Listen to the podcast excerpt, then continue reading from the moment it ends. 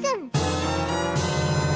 Welcome to NVC, Nintendo Voice Chat, IGN's number one Nintendo show. It's uh, actually the only Nintendo show at IGN. This is episode 566, and I'm your host, Zach Ryan, joined today by Simon Carty, the most hated man on the internet.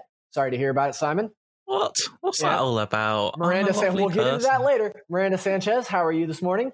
I'm doing great. I'm wearing Pikachu colors today, but you can't see it because you know video is weird. Don't worry about Sure. it. Anyway, Right I'm wearing yellow. It's great. and Dan Salvato, founder of Team Salvato, uh, creator of Doki Doki Literature Club, and the creative director of Doki Doki Literature Club Plus, which we're going to talk about later in the show. Uh, also, we're going to talk a little bit about uh, some more stuff from the Nintendo Direct, what we've been playing, uh, you know, the usual biz. But first, I want to get this out of the way real quick. Um, this week is actually the 25th anniversary of the Japanese launch of the Nintendo 64, which makes me feel incredibly old that this came out 25 years ago. So, some fun Nintendo 64 facts for everybody. Um, first of all, 33 million units sold worldwide. Um, not even enough to crack the top 10, but uh, still, you know, a beloved system in our hearts. Uh, top selling games: Mario 64, Mario Kart 64, GoldenEye, Ocarina of Time, Super Smash Brothers. Uh, IGN named it the ninth greatest console of all time back in 2015. And real quickly, I just wanted to ask my cast today: Do you have a favorite N64 game? Do you have a favorite N64 memory? Dan, you're our guest. Let's start with you. Um, let's see. There, I have so many fond memories of playing N64 when I was younger, um, and we had Mm. so many great games. Um, I think for the time being, as an adult, I'm going to have to say Yoshi's Story, as I have uh, the poster. No, this one on, on my wall back there. There you go. Um, And that would be because uh, I speedrun Yoshi's Story and have been doing so uh, for around seven years. So- Right. So I would say, as far as total hours goes, I probably put more into that game than any other N64 game by a long shot. Wow, that's impressive. Uh, Miranda, what about you? Uh, Ocarina, or yeah, Ocarina of Time, because that was the 1st Mhm. video game that made me feel anything. Uh, I am rather on the young side, so Mhm. the N64 was my first household console. Well, no, that's, that's a lie. The first one that I actually had an active participation in playing. We had a Sega Genesis, but I was a baby, so Mhm. you didn't didn't really play that one much. But Ocarina of Time absolutely was just the first time I would like you know was playing the game. I put put down the controller. It was taking like you know time to clean my room, whatever. I just could not stop thinking about the game. And I think that was the Mhm. first time I really experienced that with games. And otherwise, it was just like a fun for fun thing. But that was the first game that really impacted me. So Right on. Very cool. Simon, what about you?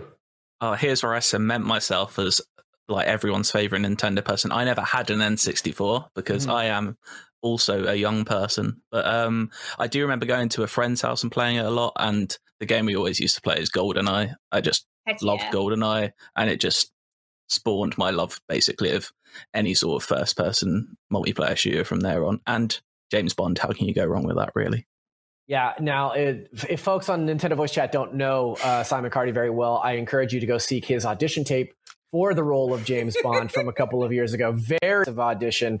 Um, I hope to see you in some of those films coming up. I know this next is still a day joint, but hopefully Mhm. after that. Oh, you you know, someone Carty. he's got to pass the torch eventually, hasn't he? And Right, and it Why seems like you're the next. It seems like you're the next uh, shoe in for that really. role. So, Mhm. um, personally, uh, Nintendo 64 was the first home console that I owned. Uh, I was not allowed to have home consoles. I had a, a you know a lot of Game Boys and stuff growing up, um, but the Nintendo 64 was the first home console that I got, and my mom bought it for me for Christmas. And I, th- I think I've told this story on it on Nintendo Voice Chat before, but um, I really, really wanted Diddy Kong Racing. Like that was the thing for me. I was like, I'm on Nintendo 64 and I want Diddy Kong Racing.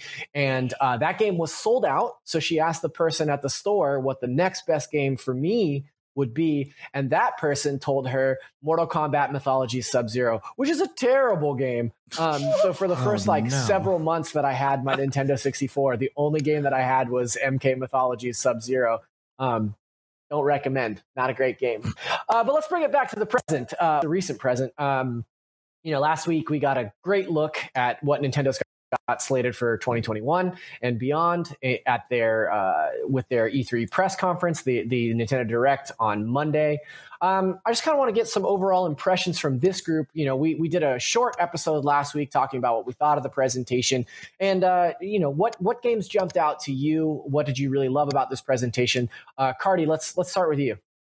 enjoyed it personally. I Mm. Thought Xbox's was great, but I thought Nintendo's was right up with it personally. I thought they had a great blend of exciting new things coming off Breath of the Wild 2. We got to look at that. Also, just a load of great like nostalgia kicks. Like personally, my favorites I want to play again uh, Advance Wars, the remasters, and the Monkey Ball remasters. I mm-hmm. those all of those games seem perfect for the Switch, and yeah, I can't wait to play Monkey Ball again. I probably could have like on many other consoles, but just I'll pay for it again because I want to play yeah. Monkey Ball. Yeah, I'm in the same boat. I, I, I, feel like I've mentioned this as well, but this year I've really made a concentrated effort to not uh, to try my best not to replay old games or like rewatch old movies.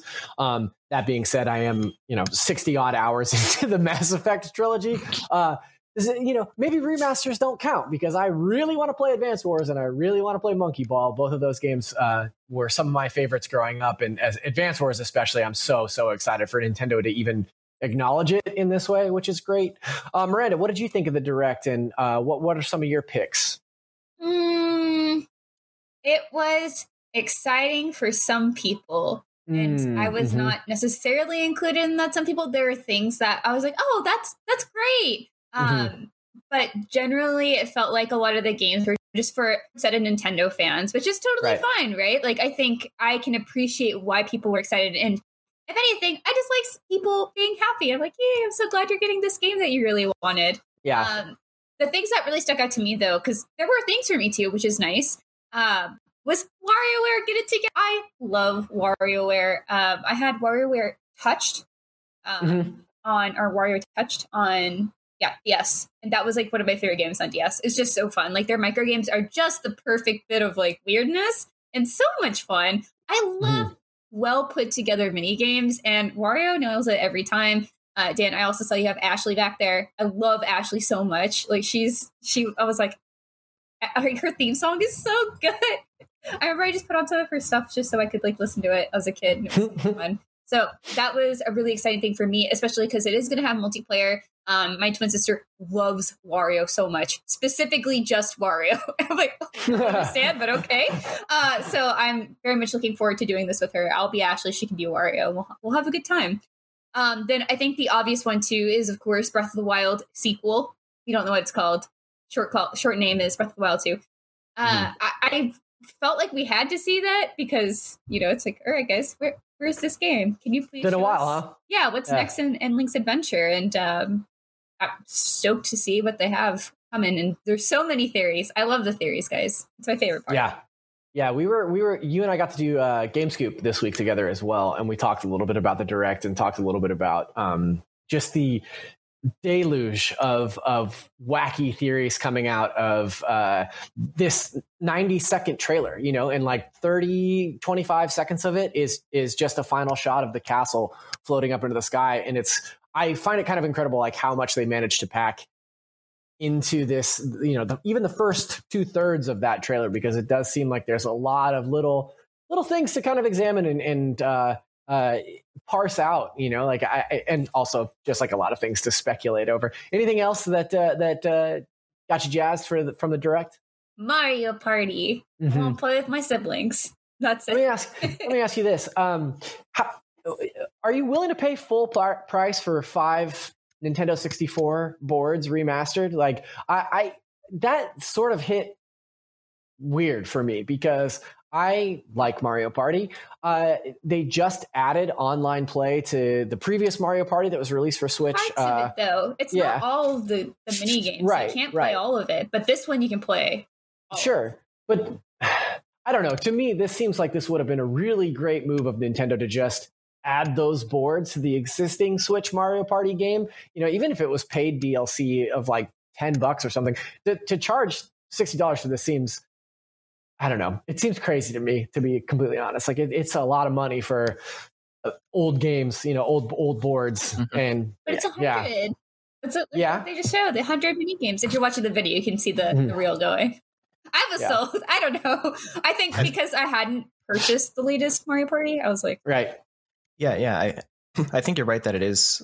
You know, some people were confused as to why like this wasn't kind of content added to mm-hmm. the you know the the recent Mario Party game, especially since a while back I remember reading about people being upset that um that that Mario Party game was not getting the content updates that they expected. Right. Um, and so and so and so seeing this, you know, maybe people who bought in on that game and were looking for more content updates are kind of, you know, c- confused or, or put off by that.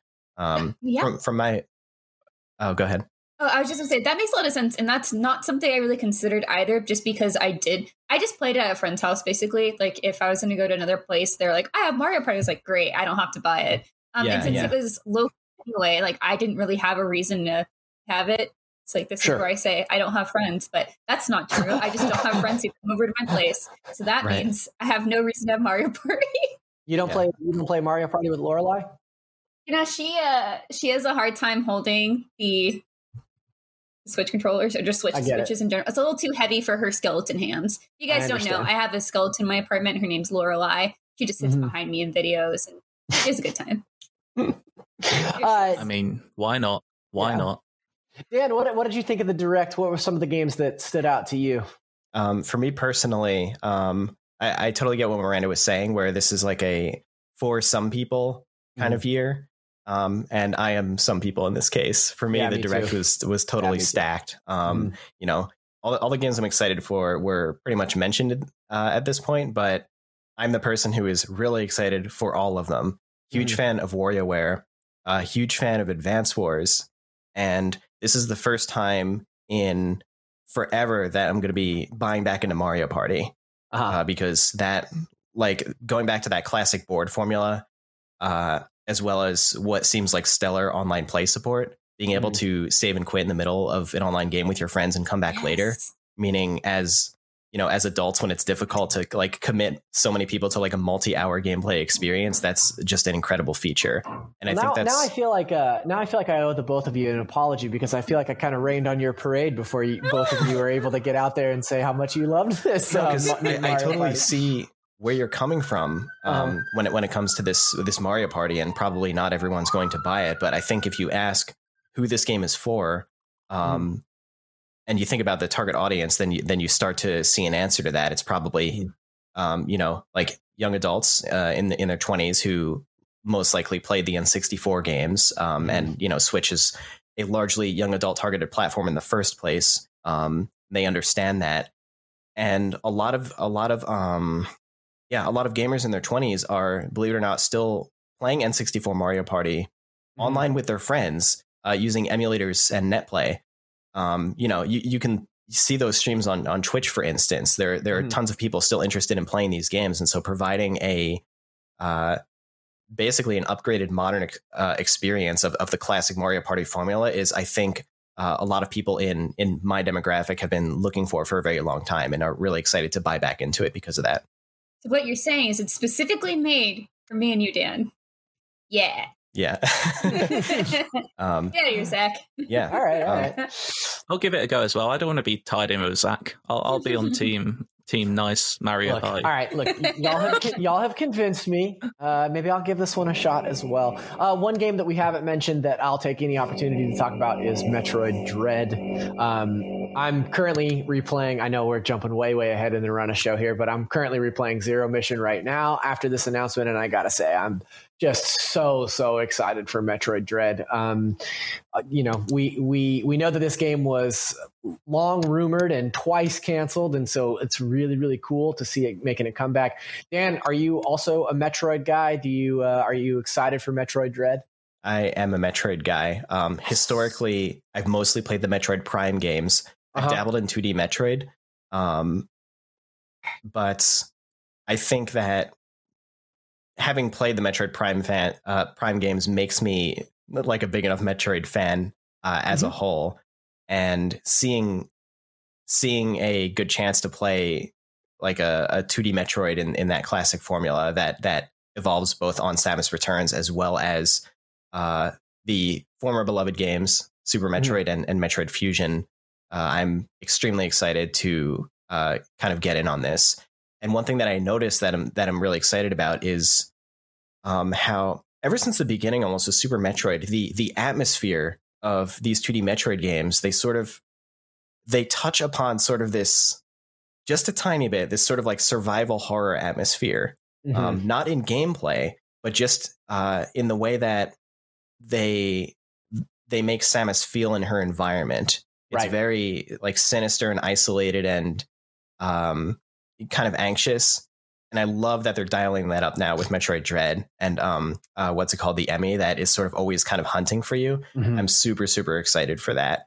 Um, I think you very rarely see um, these sort of elements, these survival horror atmosphere elements that sort of keep you on edge combined with other genres, which in the case of Metroid, you know, you could say it's this sort of platform action adventure genre. And so I think giving it a touch of that atmosphere is making me really, really excited for it. Yeah. Yeah, I mean, I think he hit the nail on the head. For me, Metroid has always been about the tone, and I think Metroid Prime might actually be the best the best example of that sense of isolation, that sense of desperation. You know, like you're trying to escape this planet, you're trying to defeat these enemies and stuff, but there is a very uh, very clear tone to each of these games, and I'm really, really stoked to see what Metroid Dread brings to that. And also, as like a Metroid lore dork, I think it's really neat that this is the the furthest game that we've gotten in the timeline since Fusion, and this is supposedly going to wrap up Samus's story with the Metroids. Um, so yeah, I'm I'm just so super excited for this game, and I thought the direct was really great too. I talked about it on last week's uh, NVC, but uh, to Miranda's point, I think that this is uh, you know a really solid showing of sort of B tier Nintendo games. You know, uh, Breath of the Wild obviously is a, just a huge banger, but um, all the other stuff that they showed off was for uh, you know like a, a different subsect of Nintendo fans, and I called it like a direct for hardcore Nintendo fans yesterday on Scoop, but I, I don't necessarily know that that's true because at the risk of sounding uh, cliche, and, and all my Dunkey fans out there will know what's coming next, but uh, there was, really was a little something for everyone in this direct. Um, so please feel free to clip that out and put it on your montages.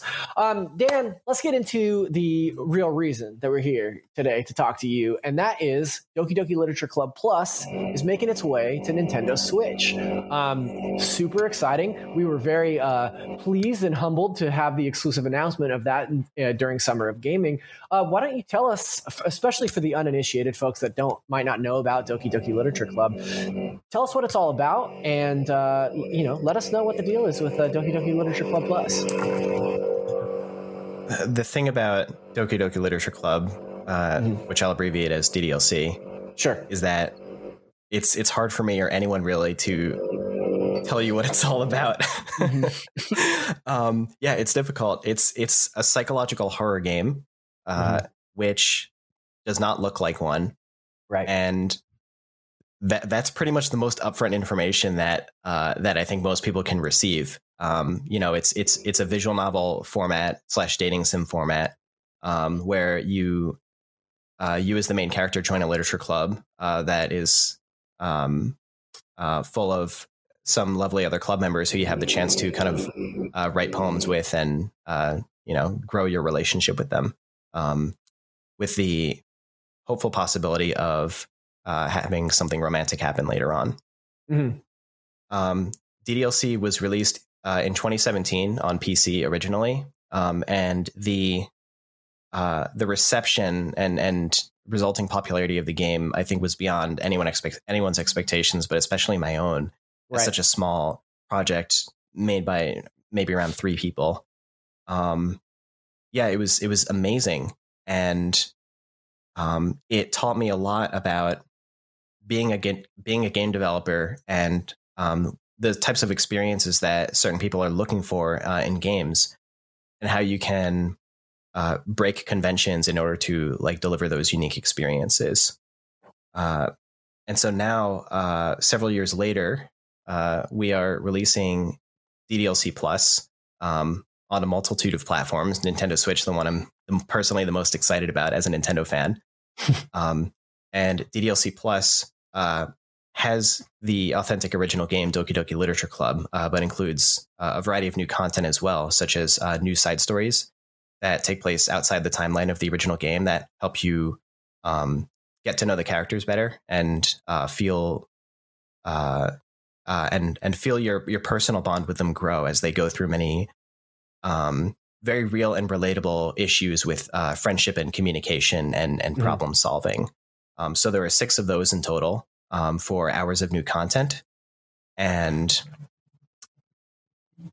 to go along with them, uh, there is a new soundtrack as well. Uh, and the soundtrack was composed by Nikki Kaelar. We worked very closely together. I made the soundtrack for the original game, Uh, and so for this one, I brought in uh, Nikki, who has a lot of the same same values and understands um, what we're looking for out of a soundtrack for a game like this. So we worked very closely together on a whole a whole bunch of new songs, which brings the uh, soundtrack total up to 26 songs, uh, which uh, is a pretty amazing number for uh, for this game. Mm-hmm. And they are all playable in an in-game music player. Um, I personally love listening to video game music, um, and I love sometimes uh, just looping a single song. You know, if you're feeling it and it helps inspire you or set a certain mood. That's why all those 10 hour YouTube videos exist of like the, the music loops. Right. Um, so, so we have that option in the game. You can make a playlist of your favorite songs to set the mood, or you can just loop a single song forever with that seamless video game music loop that you get. Um, and finally, to wrap everything together, there's uh, an image gallery with over 100 unlockable pictures in it. Mm-hmm. Uh, that ranges from game art to wallpapers. Um, we have some never before seen concept sketches um, and a bunch of other nice things as well. And it's not only fun to unlock them as you play the game, but it, it could encourage people to try new things, try to discover new scenes and secrets in the game um, in order to go for completion. Um, so as as far as the features that um, I feel ready to talk about before release, uh, that's about it. There's still uh, a number of things that people will want to discover for themselves, mm-hmm. uh, but I think overall um, we've made this a really awesome package and way of getting into the game for uh, new players, as well as uh, something special and a lot of great new content for existing fans. That's awesome. You know, when when Doki Doki Literature first came out in 2017, um, it really took the IGN office by storm. We didn't do an official review for it, but it did come up a lot during Game of the Year conversations. And yeah, yeah, it was it was Miranda and it was Casey uh, uh, uh, really leading that charge. Um, Miranda, I, I just wanted to kind of toss to you. I'm sure you have tons of questions about this game. I'm sure there's a lot you wanted to discuss. So yeah, let's let's get it let's get it going. Yeah, absolutely. And first off, apologies if you can hear a weird rumbling in my apartment. There's some construction in my building, so I don't know if y'all can hear that, but just so you know. Mm-hmm. It's uh, a lot of it's been a lot of fun. Anyway, but actual fun and also horror doki doki literature club. So i don't want to again as dan said like not spoil it for anybody. It is difficult to talk about because i think the intricacies of the game are just like what's so exciting. Um, and when it did come out and we were talking about game of the year stuff i was just kind of what i do toward the end of the year is just look for new games that came out that we may have missed. Excuse you building. Um, anyway and uh, doki doki literature club was one that popped up for me. And then i was just like essentially in that meeting be like hey guys I have this PC game for you that you all need to play because it's free. Uh, uh-huh. It's also scary, but if I can play it, you can play it. So, um, just for context of that, I'm not very good with horror. And so maybe while I was playing Doki Doki Literature Club, I had like half the screen blocked out because I didn't want to see anything but it's so good. It's so worth getting through those parts. Like I think if you're not really good with horror, um, and and I don't think this is something we talked about too too much either. Is um, Dan, like you said, how these characters are so relatable and they go through a lot of very relatable problems. And this is one of the few games that I felt touched on some certain issues. Again, I don't want to get into spoilers. Um, that I don't think are addressed very well.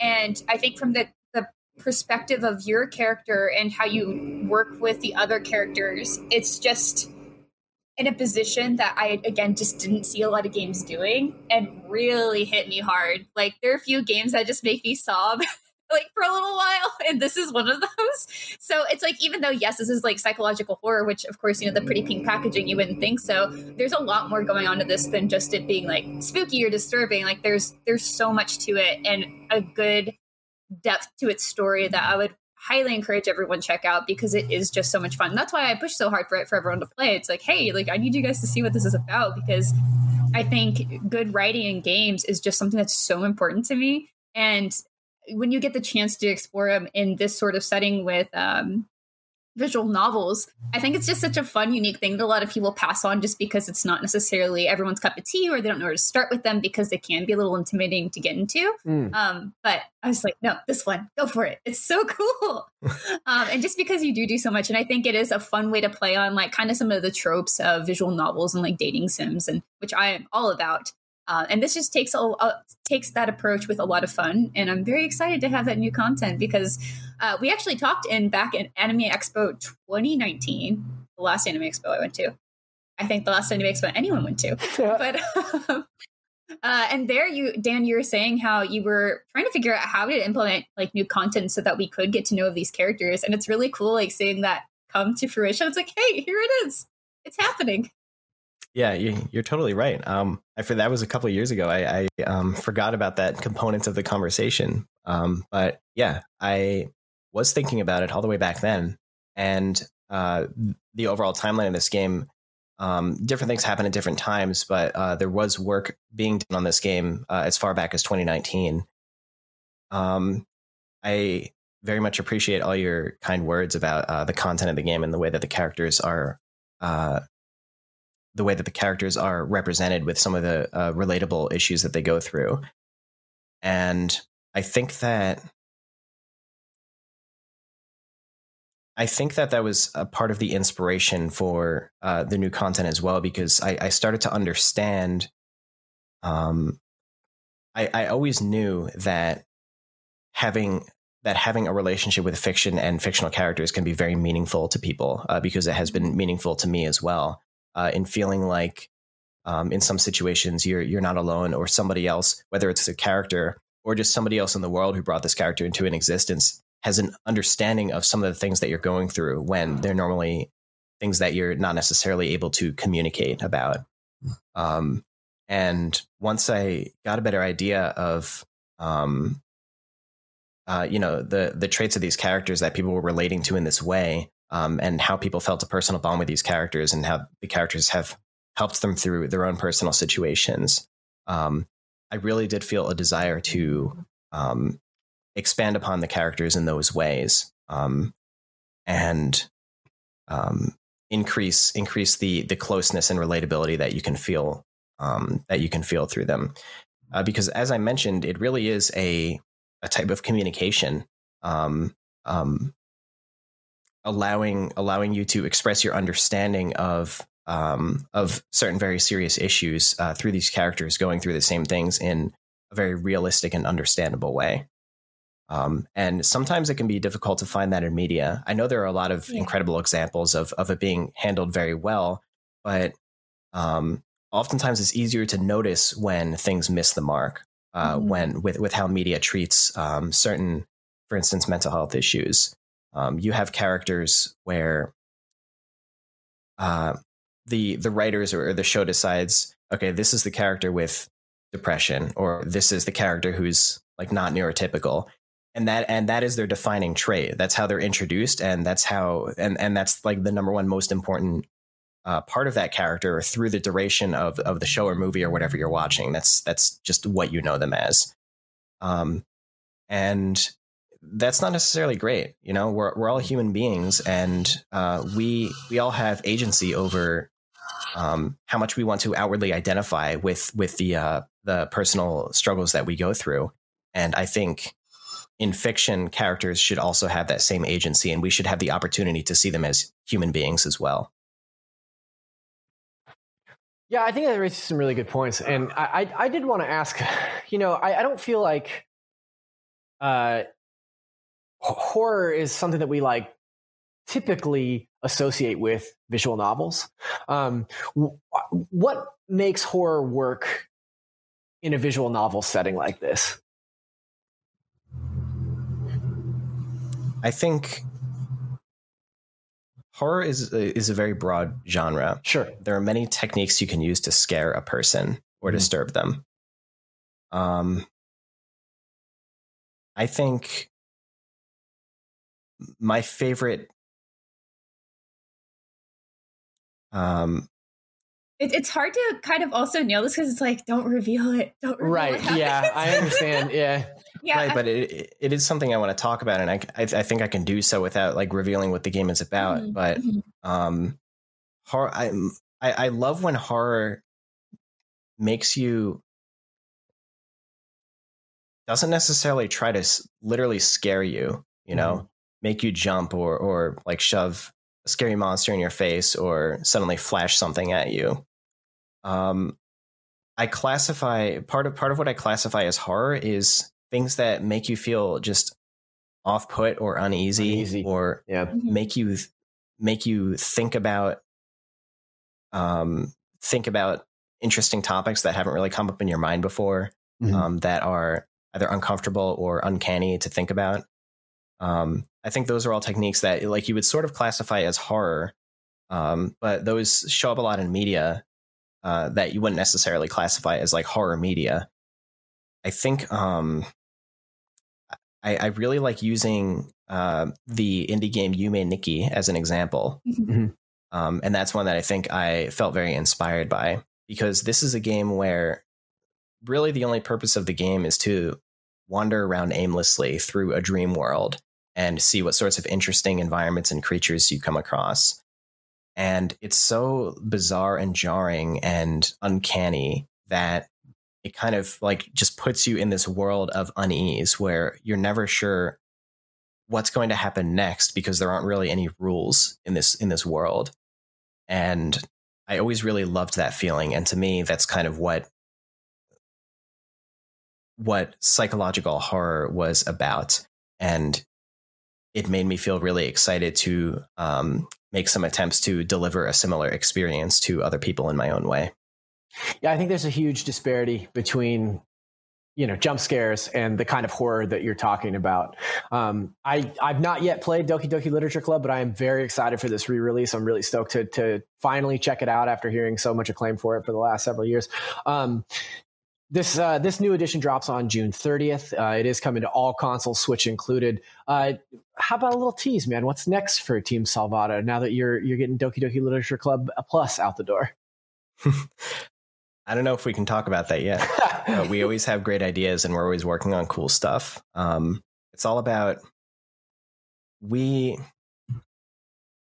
we want to make what we think will be cool. Mm-hmm. Um, I was I, I was asked recently if um, the popularity of DDLC has uh, like influenced like like is that the reason we're making new content for it? Mm-hmm. And and the answer is not really. We don't we don't we don't answer to popularity in that way.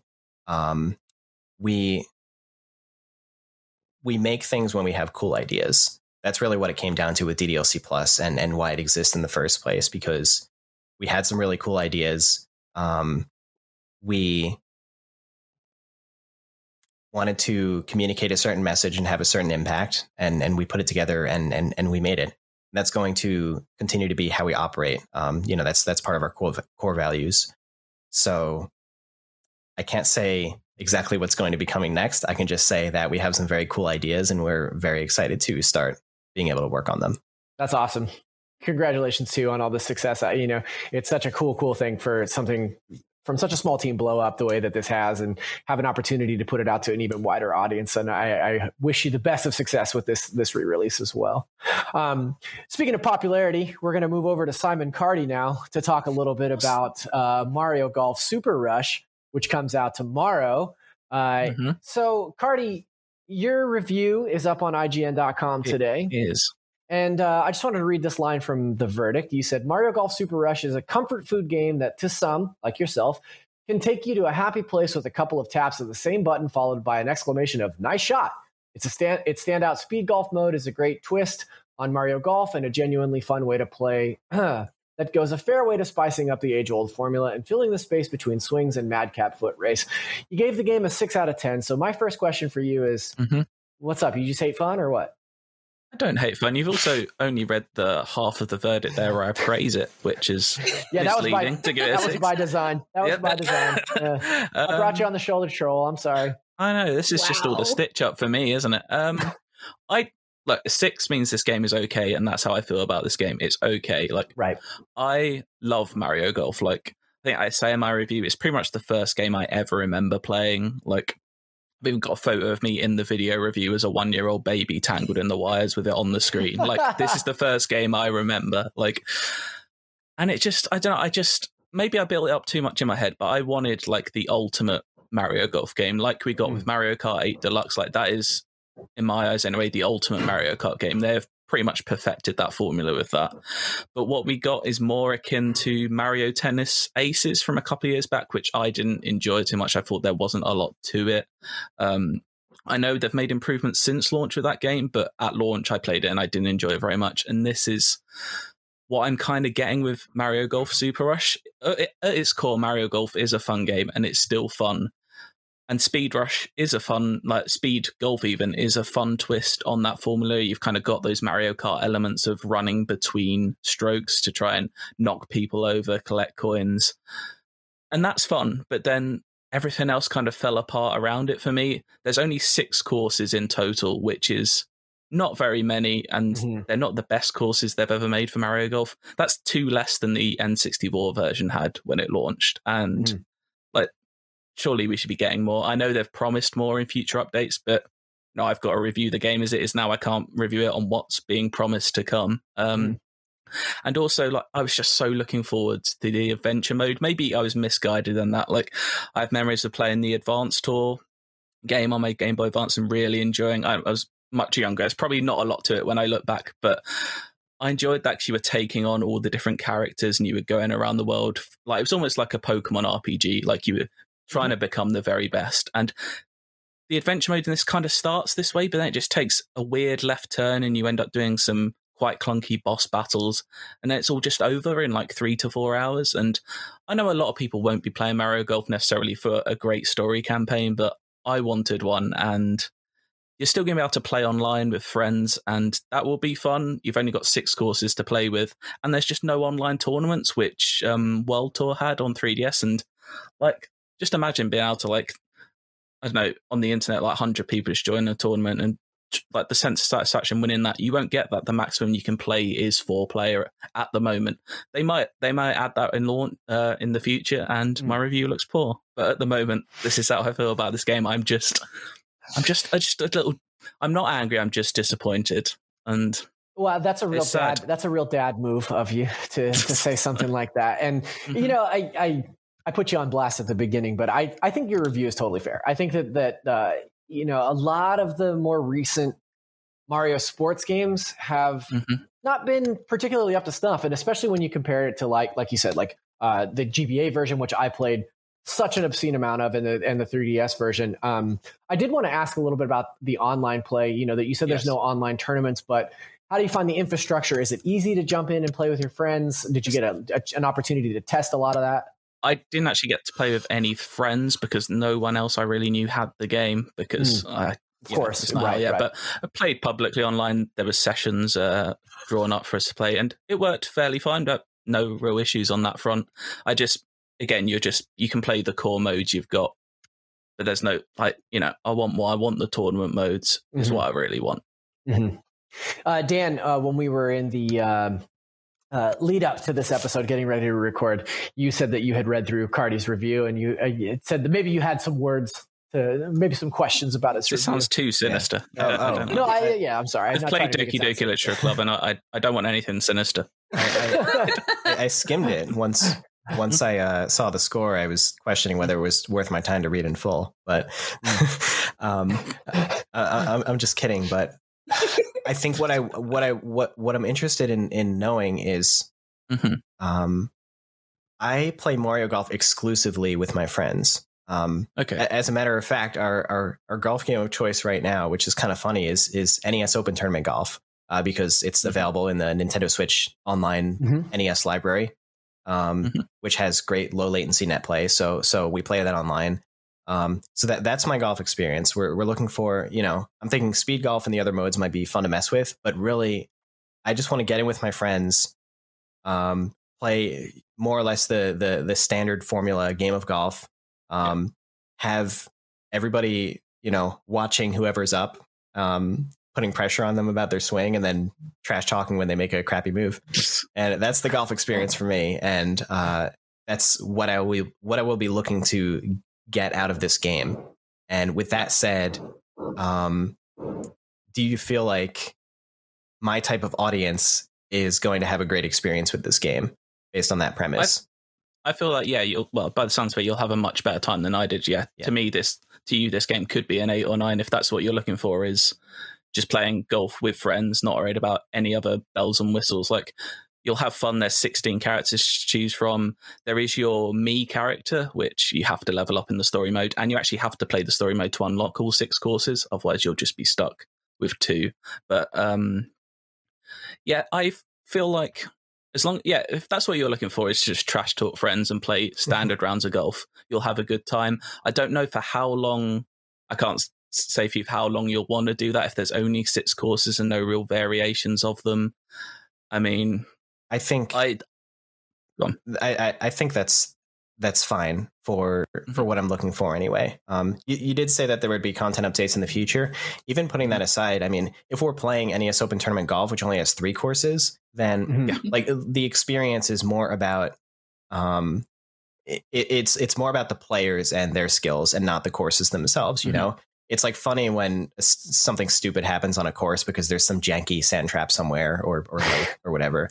But um, yeah, but watching like like kind of growing your skills together and being able to both be impressed by each other when they make a really great shot or or laugh at each other when they do something especially crappy is like that's sort of independent of the courses themselves and the courses are more just so you have variety with with every time you play the game you pick a different course every time you play and there's enough to cycle through that you don't feel like it's getting repetitive basically.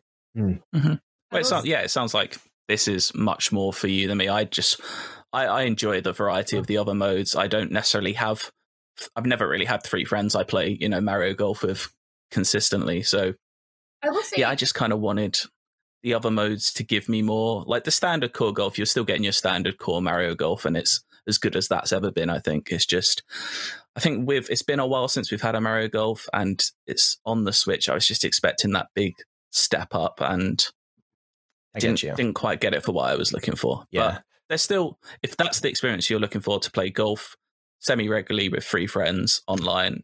I think you'll have a good time with this game. Yeah. So I don't want to tell people not to buy it because if that's what you're looking for.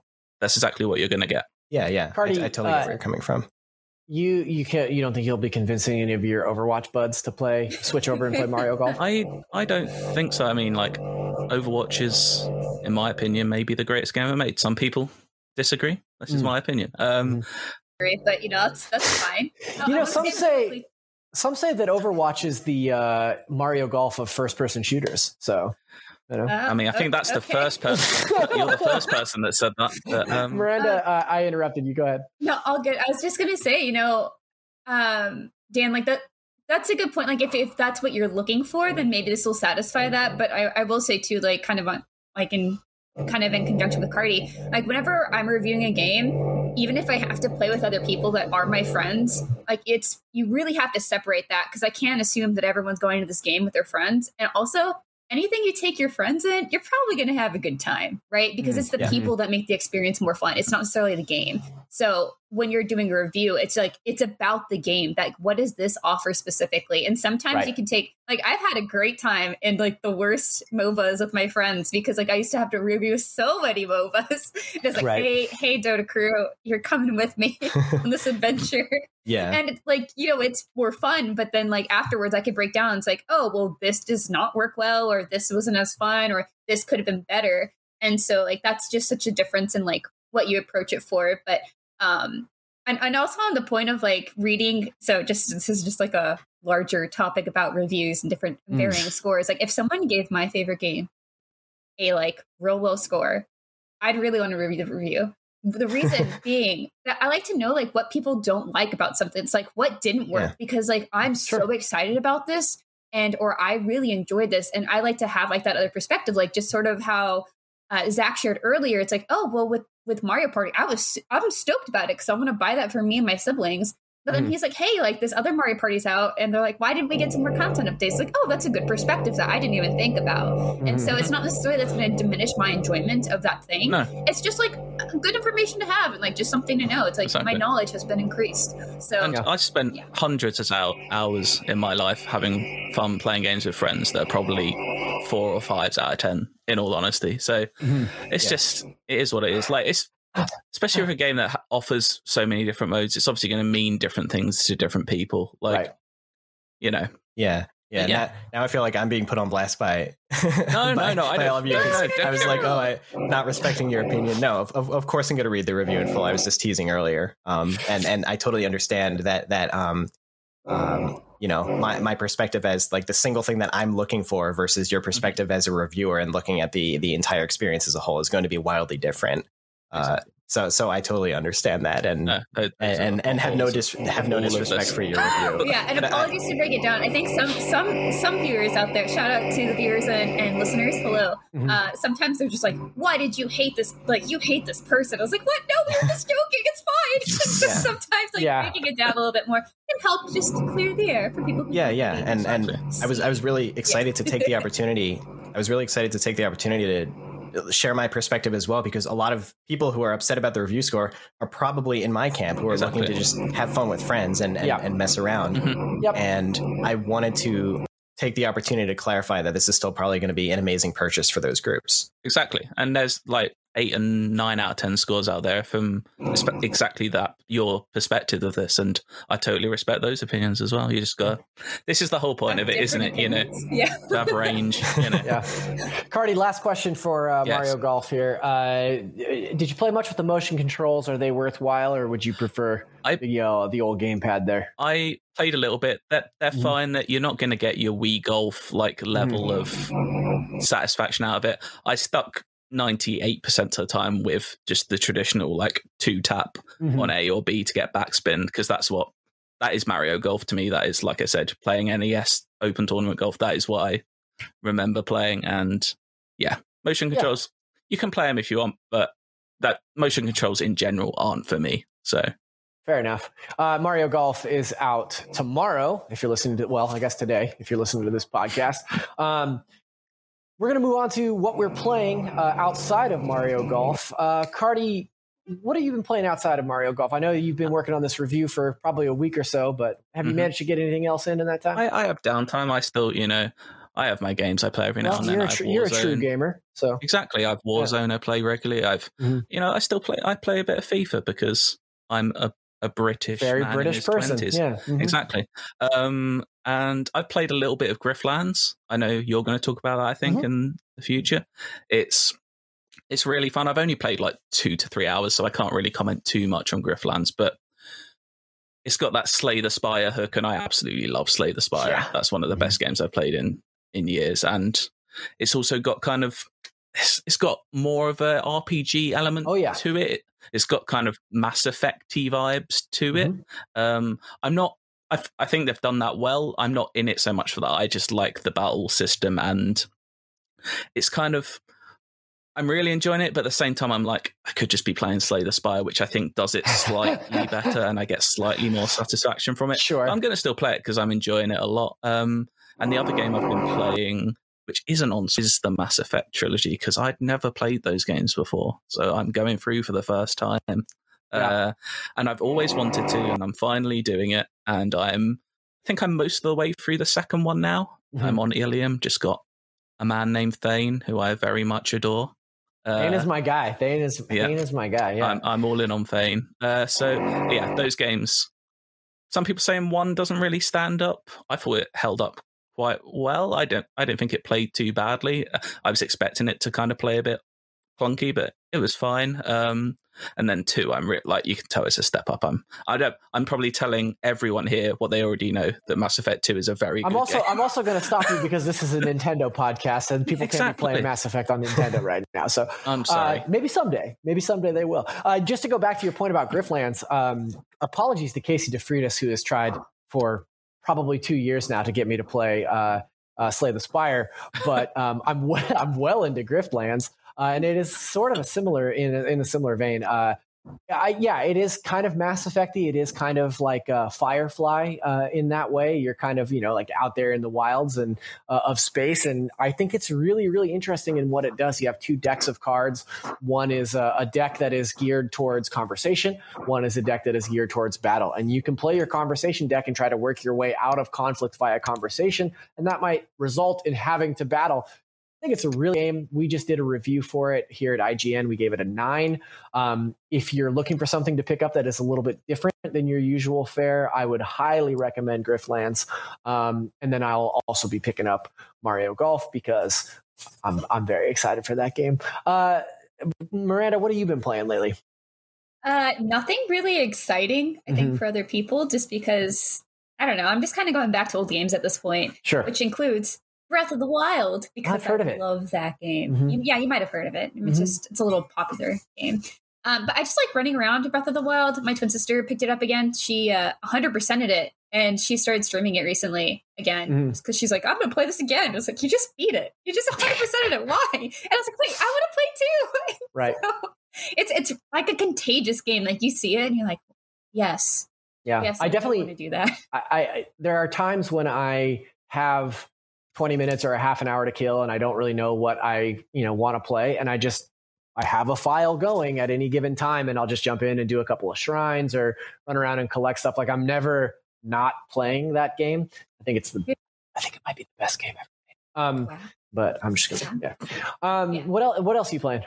Pokemon Snap. I'm just Mhm. 100%ing everything. I've just, it's a relaxing, lovely game. And I didn't Mhm. actually get to take as much time with it as I wanted to when it first came out. So now I'm just going back and, and solving for everything. Gonna get, uh, just max out every star level, get the perfect photo for every single Pokemon. It's basically all I'm doing. It's just really Nice. chill. And I like how relaxed it is. So Yeah. Everybody seems to have that uh, similar vibe with this game that it is just a really nice a nice place to visit, you know, for a You nice chill time. Yeah, hang out with Yeah. them. They're just doing their thing. They're living their lives. I can throw fruit at them. It's great. Why not?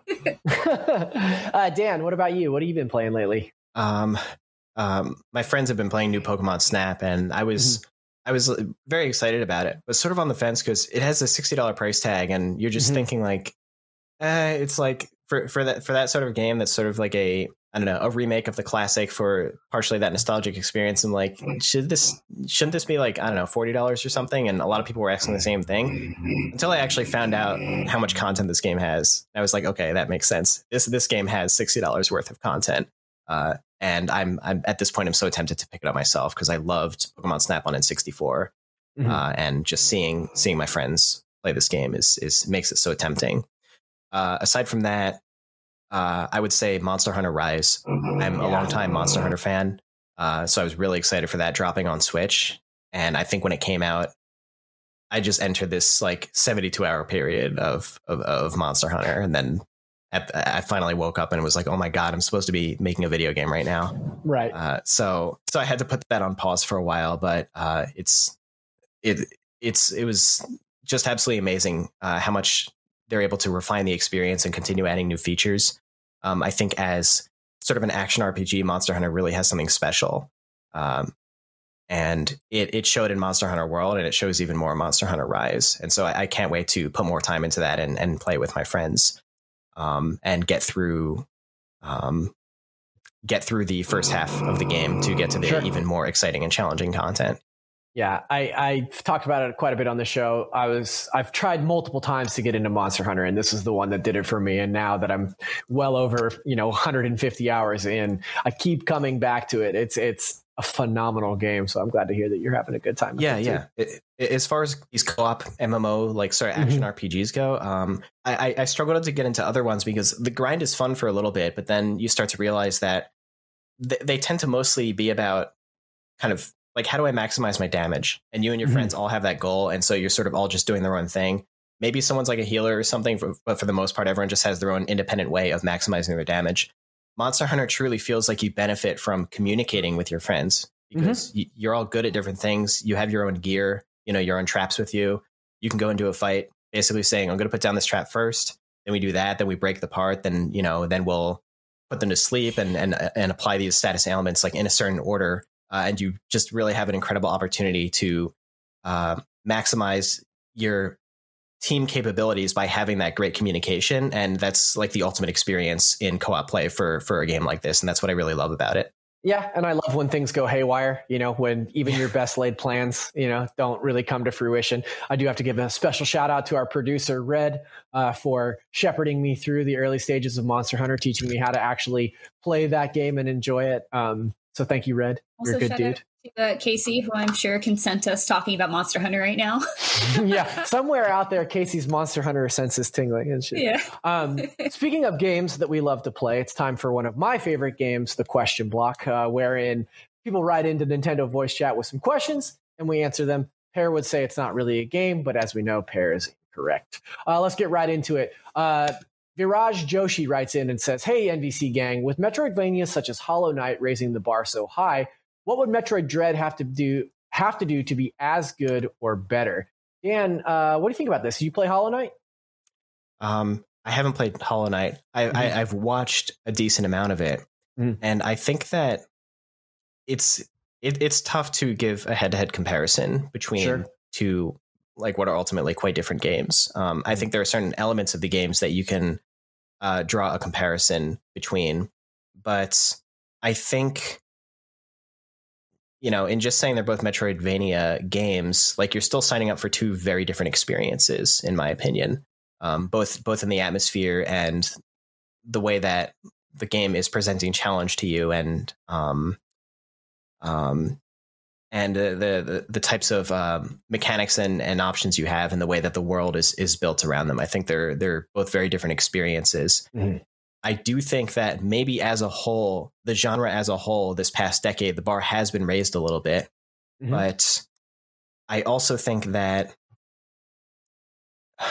we we can we can sort of see that with Metroid: Samus Returns that um, that Nintendo has been kind of following that trend in in evolving the the uh, you know the, their own Metroid games within this Metroidvania genre of improving, for instance, the movement options. They understand that it feels really good to uh, have a lot of movement control over your character and and tying that into combat with uh, the melee counter system.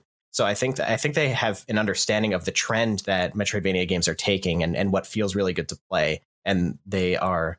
Um, without having played it yet, I can I can predict that they that, that they've most likely taken a lot of that into account with the design of Samus Returns as well. Yeah, I mean, or sorry, just, not Samus Returns, Metroid Dread. the just the the the trailer, you know, showing the way that Samus was flipping and sliding and countering, like it really looked fluid. That that is has me very excited for the game. But I also think that uh, the secret to any good Metro Metroidvania is the the sense of wonder in in the actual discovery. You know, when you get to a point where you're kind of clipping, flying through these different areas and finding secrets kind of, you know, one after the other. That is when a Metroidvania really starts to hit for me. And I think that as long as Metroid Dread can provide that same sort of sense of discovery and wonderment, I think they'll be in good shape. Um, Feel the same way. okay, moving on to the next question. Which classic Nintendo let me take that again. Which classic Nintendo system do you still keep playing on a regular basis? Is there one you just can't seem to put into that storage box? And that comes from Luis Otero. Miranda Cardy, do you uh, keep revisiting any old Nintendo systems? I wouldn't say I revisit regularly, but it would be the NES because that was my first console. Really, like I have the NES Mini, and I have fired that up occasionally. Um, so yeah, like funny enough, I played recently to play NES Open Tournament Golf because I thought I'm going to go back and see how it plays. And do you know what? It's still really fun. Um, Yeah. but I don't. A lot of those games that I loved so much, you can kind of just play on the Switch now. So it's kind of a cheat, but I do play a lot of NES, but on the Switch, Mhm. if you know what Yeah. I mean. Yeah, totally. Miranda? Yes and no. So Okay. yes, I go back to well, first I'll tell you the no part. No, Mhm. because I don't have my old systems because I Mhm. could not move with them because I didn't Sure. have space because living in San Francisco means you just don't have space. Mhm. so there's no storage space. Uh, but my twin sister does have her old Nintendo 64 and her GameCube. So whenever I go visit her, I do get to sometimes like boot up an old game. Um, but the ones that I do revisit are my Nintendo DS and 3DS because I love Nin- Nintendo handhelds always and forever. Mhm. I'm still sad that like we don't have a true Nintendo handheld anymore. Like you could argue that the Switch is a handheld. It's like kind of, but it's a home console. It's a home console first that you can play Right. handheld. So Mhm. I, I will I will fight to the death on that. Even Reggie agreed with me. I asked Yeah. Reggie, so he said yes. Well, if it's got the Reggie seal approval, you must be you must be correct. Uh, yeah, similarly to you, um, the one that I go back to is um, GBA. I think that the Game Boy Advance is like one of the most important and one of the greatest consoles, you know, handheld consoles ever made. And uh, man, what a banger of a library of games that little Oh, system gosh. has. So Yes. many good games. Um, really you know, I talked about Zero Mission earlier, but like there's just a, a ton of good games on that system. yeah, I want to buy one of the uh, modded backlit ones because Yeah. I have my old one. I think my mom might have it, but I had a Uh, Target special edition GBA. Armando Armando Torres, uh, uh, a dude on our syndication team, just recently linked me to an Etsy that he purchased a Game Boy Pocket, a refurbished from that has all these customs. I'll hit you with the link. It's amazing. Um, but I won't hit with it right now because we are unfortunately out of time. Um, that's it. And uh, thank you guys so much for listening. Dan, Cardy, Miranda, thank you so much for joining me today. Really appreciate it. Um, if you want to hear, what's that? Thank you. It's just a th- simple oh. thank you. Hey, there you go. You're welcome. uh, remember, you can submit your own questions or write to us at nvc at ign.com or respond to our weekly question block posts on the Nintendo Voice Chat podcast forums. Uh, Nintendo Voice Chat is IGN's Nintendo show, and it happens every Thursday on youtube.com and ign.com. Remember, Nintendo Voice Chat is the only place where you can. I just realized you guys probably don't know this. You got to get the thing. You guys. get you? I don't know. I don't remember. It's been so long.